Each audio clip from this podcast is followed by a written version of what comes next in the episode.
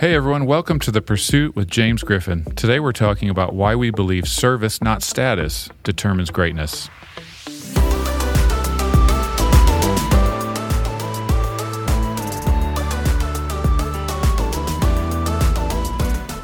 Hey everyone, welcome to The Pursuit with James Griffin. My name is Mike Anthony and I'm the discipleship pastor here at Crosspoint City.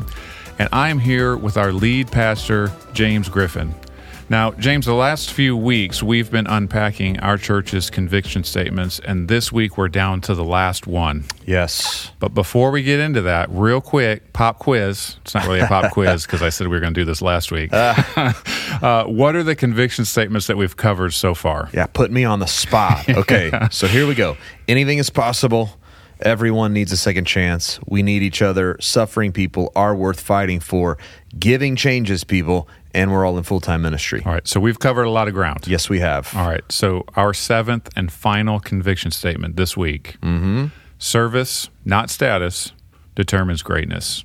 What do we mean? All right, here's how it reads We believe our God is a God of humility. The evidence is seen most clearly in Jesus, who came to our world not to be served, but to serve. He emptied himself and died an obedient death to buy us back to God. Therefore, we will be a people of humble service. We will think of ourselves as Christ thought of himself, putting the needs of others before our own. We will not seek greatness through self promotion or exaltation, but will measure greatness by humility and self sacrifice. All right, so we're talking a lot about greatness. Yes, we right? are. So, what do we need to know about, like, just this idea of being great or greatness? Yeah. Yeah, great question. Uh, first thing I think we need to know is that greatness is not wrong in and of itself. Yeah. The truth is, God put a desire for greatness in us all, which is why nobody wants to be mediocre. Like at least I hope we don't, right, Mike? I don't. I don't think you want to be a mediocre dad or No, parent or not at all. friend or employee, right? like if anybody does want to be mediocre, that's kind of strange. We'd love to pray for you, but that's that's not normal, right? The Right. normal desire is the desire to be great, to want to make an impact with your life in some way, a difference with your life. Uh, we want to be great dads and moms and spouses and pastors and employees and friends and so on and so on. Again, that comes from God. He put that in us. Now, where we often get into trouble is by pursuing greatness in the wrong way. We pursue it in the wrong way. Uh, we see people doing this in our world all the time. We, as people, tend to base greatness on external measures. Right. And so if you talk about people who are great, we start to look at things like money and houses and cars and jobs and social influence, right? And, and the more status a person has, the greater we consider them to be. So the temptation we all face is to pursue those external measures, those external things, all at the expense of serving other people. And what's interesting is that we actually find the disciples doing that in the Gospels. Yeah. You know, in light of that, then speak to that a little bit more. Like, so trying to understand, like, how do we do this rightly? You you talked about the disciples giving us this great picture. Like, Yeah. like put some more words around that. Okay. Yeah, so my mind goes to Mark chapter 10. We find this great story of of James and John, the Sons of Thunder. the sons of thunder, baby. Uh, What a great nickname. I've got a brother named John and our grandfather used to call us the sons of thunder. Right, nickname speaks to their personality, their disposition. You know, these are the kind of dudes when they rolled up on you, you could hear them coming. They Yeah. were just aggressive, ambitious men, but but they come to Jesus and they make an ask of him. These guys were part of his inner circle, by the way. They walked very closely with Jesus along with another guy named Peter. And so this is the only time in the Gospels, by the way, that they appear without Peter. Uh, it's just the two of them. And they come to Jesus and they make this very, very humble request. We want you to do whatever we ask of you. No big deal. No big deal. and, and uh, none of us have ever prayed like that. So we can sit back and we can judge these guys for just being horrible humans. But yeah, Jesus, we want you to do whatever we ask of you. And it's so funny to me, Jesus does not bat an eye. Yeah. He's not offended. You know, he doesn't rebuke these guys. He's like, hey, what, what do you want? And so the request was this Jesus, we want you to give us the seats at your right and left hand in your glory. Okay, this is why they left Peter out. Uh, those positions at his right and left hand, these are positions of honor, positions of power. Yeah. And there were only two seats. Yep. Jesus didn't have three hands; he only had two. And so Jesus, we we love our boy Peter, but we want those seats. Yeah. And, and when they asked for this, they asked it in view of a prophecy given by Daniel in Daniel chapter seven. He speaks there of one like a son of man coming up to the ancient of days, and he's given glory and dominion and a kingdom that cannot be destroyed. That all people and nations and languages should serve him. Well, Jesus' favorite title for himself in the Gospels was Son of Man Yeah. Actually uses it 81 times and he uses it right before this request. He refers to himself as the Son of Man. And so these dudes are like our kids, you know, they have selective hearing. Uh, Jesus had just predicted his death and resurrection. It's like they didn't even hear that. Oh, that's cool, but I want those seats. That's right. All they knew is, hey, we're going to Jerusalem. The Son of Man is coming with us. And their assumption, I believe, was, hey, when we get there, he's taking over. Yeah. He's going to crush our enemies, set up his kingdom. And again, to your point, we want the seats. Christ, give us those seats. And so it's interesting. They they had it right when it came to Jesus. They saw them uh, saw him in the right way. The problem was these guys saw themselves in the wrong way Yeah. saw Jesus rightly, had a wrong view of themselves. For some reason, they thought they were deserving of these seats. Um, I, I love it though. Jesus, he's so gracious, he is so kind, and he simply says to these guys, "You don't know what you're asking for. Yeah. You don't know what you're asking Yeah. for." And then he, I- he questions them, "Hey, are you able to drink the the cup that I'm about to drink? Be baptized in the way that I'll be baptized?" Which was all symbolic of suffering and judgment and death. He's asking them, like, like, can you do what I'm about to do? And I don't know if they were just being silly or dumb or not using their brains, but the answer was, "Oh yeah, of course." Yeah. But the purpose of the question matters so much. Jesus wanted them to see that in his kingdom, service, not status, determines greatness. Yeah. Okay, this is the conviction that true greatness isn't about external measures that we often look for. Mm-hmm. Right? It has nothing to do with titles or money or possessions or power or likes or comments, none of those things. It has everything to do with this internal attitude that drives you to serve people, even if it means sacrifice and suffering. And again, these guys thought they were ready for that, but they had no idea what they were agreeing to in this moment. Um, it was almost prophetic in a sense because they would, in fact, drink the cup. They Yeah. would, in fact, be baptized in the same way that Christ was baptized, right? Ultimately, they would give their lives up for Christ. And so here, here's Jesus just putting this conviction before him. Guys, I want you to know where true greatness is found. Now, what's interesting is that the rest of the disciples were listening in on this conversation. Yeah. We actually see in the text that they got angry. Yeah. They got something to say about that. Absolutely. I mean, have you ever gotten angry about somebody getting something that you wanted? Never. I've never, experienced I- that. Me either, Mike. I know. Just we're better than these guys. So, but, but but this implies that these guys heard the question Yeah. That they weren't off in the distance. This was not a private conversation.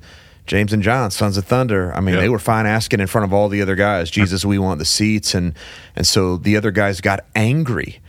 And Jesus sees what's happening. He senses the anger, the discord, the disunity, and so he calls his guys together. All right, everybody, bring it in. Yeah. And he says to his disciples in this moment, guys, do you know how the Gentile rulers love to lord their authority over people? Uh, how they use their money and their power and their titles to just push people around and to get their way. And I imagine the disciples are looking back at Jesus, go, Yeah, yeah, yeah, we know, we know, we know, Yeah. we get it. And he says to them, It shall not be so among you. It shall not be so among you. I know the world says that's greatness, but in my kingdom, that's not greatness. Yeah. It is service, not status, that determines greatness in the kingdom of God. And then Jesus tells his guys how to be great. Here's the simple point that he makes great people serve people, Yeah. great people serve people. Uh, in Mark 10, the word servant is the Greek word diakonos. It's where we get our English word deacon, and it refers to a domestic servant or a table waiter. And if you think about a domestic servant or a table waiter, their entire job is to serve people Right. to meet their needs, to find out what people want, desire, and to fulfill those things. And so Jesus is saying the same has to be true for us. We are servants. He also uses the word slave, which is the Greek word doulos. And this word is even stronger than diakonos. It means bondservant. In the Roman Empire, a bondservant was under contract to serve one master for seven years. Uh, the one exception was Caesar's household bondservants who served him. They were under contract for 14 years. But this is the person who's completely owned by another. Right. And I know this is somewhat offensive, but Jesus is making the point you need to serve people like they own you. Yeah. And which people are we talking about? All people. Yeah. Uh, not just the people that we like, not just the people that we feel are deserving, but every person we come in contact with. Great people serve people. So I think the question that might be on people's minds right now, because you know that's that's no little thing, Yes, Right. I agree. um, you know. So you know, I would imagine some people are asking why. Yeah, yeah, Like, why do we serve people that way? Like, what's our motivation to do that? yep. Uh, Jesus. That's a good answer. At the end of the day, it is it is him. Mark ten forty five. For even the Son of Man came not to be served, but to serve, and to give his life as a ransom for many. So we need to think about the language. Even the Son of Man, yeah. Even the one to whom all glory and dominion belong, the one to whom an eternal kingdom has been given, that all nations and peoples and languages should serve him. Even him, he didn't come to be served, but to serve. It's fascinating. Christ didn't show up making demands, he didn't show up pushing his weight around, touting his greatness. He came as a humble servant and he gave his life as a ransom paid a price to release us from spiritual slavery, spiritual captivity. Like when you and I were enemies of God, deserving of wrath and judgment, unable to do anything about it, Christ paid the price to set us free. Yeah. And the price was his very own life. But he didn't just release us, free us, he actually adopted us in, mm-hmm. set us free, and then made us sons and daughters in the family of God. And because that's true, we're also heirs in the kingdom which is fascinating, right? Everything that belongs to Christ now belongs to us, all because he served us. And so here's the simple point he's making. If I can do it, you can do it. if if I can do it, you Yeah. can do it. If I can sacrifice myself to serve and save people like you, well, you can do the same for others. And again, I just want all of you who are listening to know if you want to be truly great, that is your only option because great people serve people. Yeah, that's so good. And I think that, you know, as we're you were thinking about like how like how do we get involved? How do we do that? How do we start serving? I think, you know, this is everywhere, That's right. right? So you can serve your neighbor. You can serve your coworkers. You can serve at one of our gatherings on Sunday. You can serve in the community. You can serve globally. Like Yep. it is it's kind of this pervasive, like all encompassing thing that is our life. Right. as a believer in Jesus Christ. Um, so, you know, there's multiple ways that you could get connected and serving. If you need help, we would love to help you do that. You can go to our website, fill out our digital connection card, and just say, "Hey, I'd like to serve." Yes. And then, or you can take our next steps class, which is specifically designed to help you figure out what your next step is. right. Uh, so that's where we're going to wrap it up this week. Um, and next week, James, we're going to switch gears a little bit. Yes, we are. All right. So next week we're going to be starting in our John series. Uh, and what we're going to start doing is answering questions from the message each week. So as you're listening to uh, the message on Sunday, uh, you can actually you'll be able to actually submit questions. So you know if uh, James you say something and people are like man that's weird I don't understand that. Uh, that never happens. or no, not once. or you know, like if you know you're you're you, you want to ask a question and you're just not able to do that in the moment, you'll be able to submit those questions, and then we're going to start. I'm going to start lobbing these things up, and you're going to start swinging at them. Should be fun. Right, it's going to be a lot of fun. I think it's going to be really interesting. I'm really excited to I am too. see uh, what some of the questions are we get and where some of those conversations go. So it's going to change up a little bit, but it is going to be very, very fun. Yes. I think. Uh, so that's it for this week. Um, we will be back next week with a brand new episode, but until then, know that uh, we're here for you and we love you.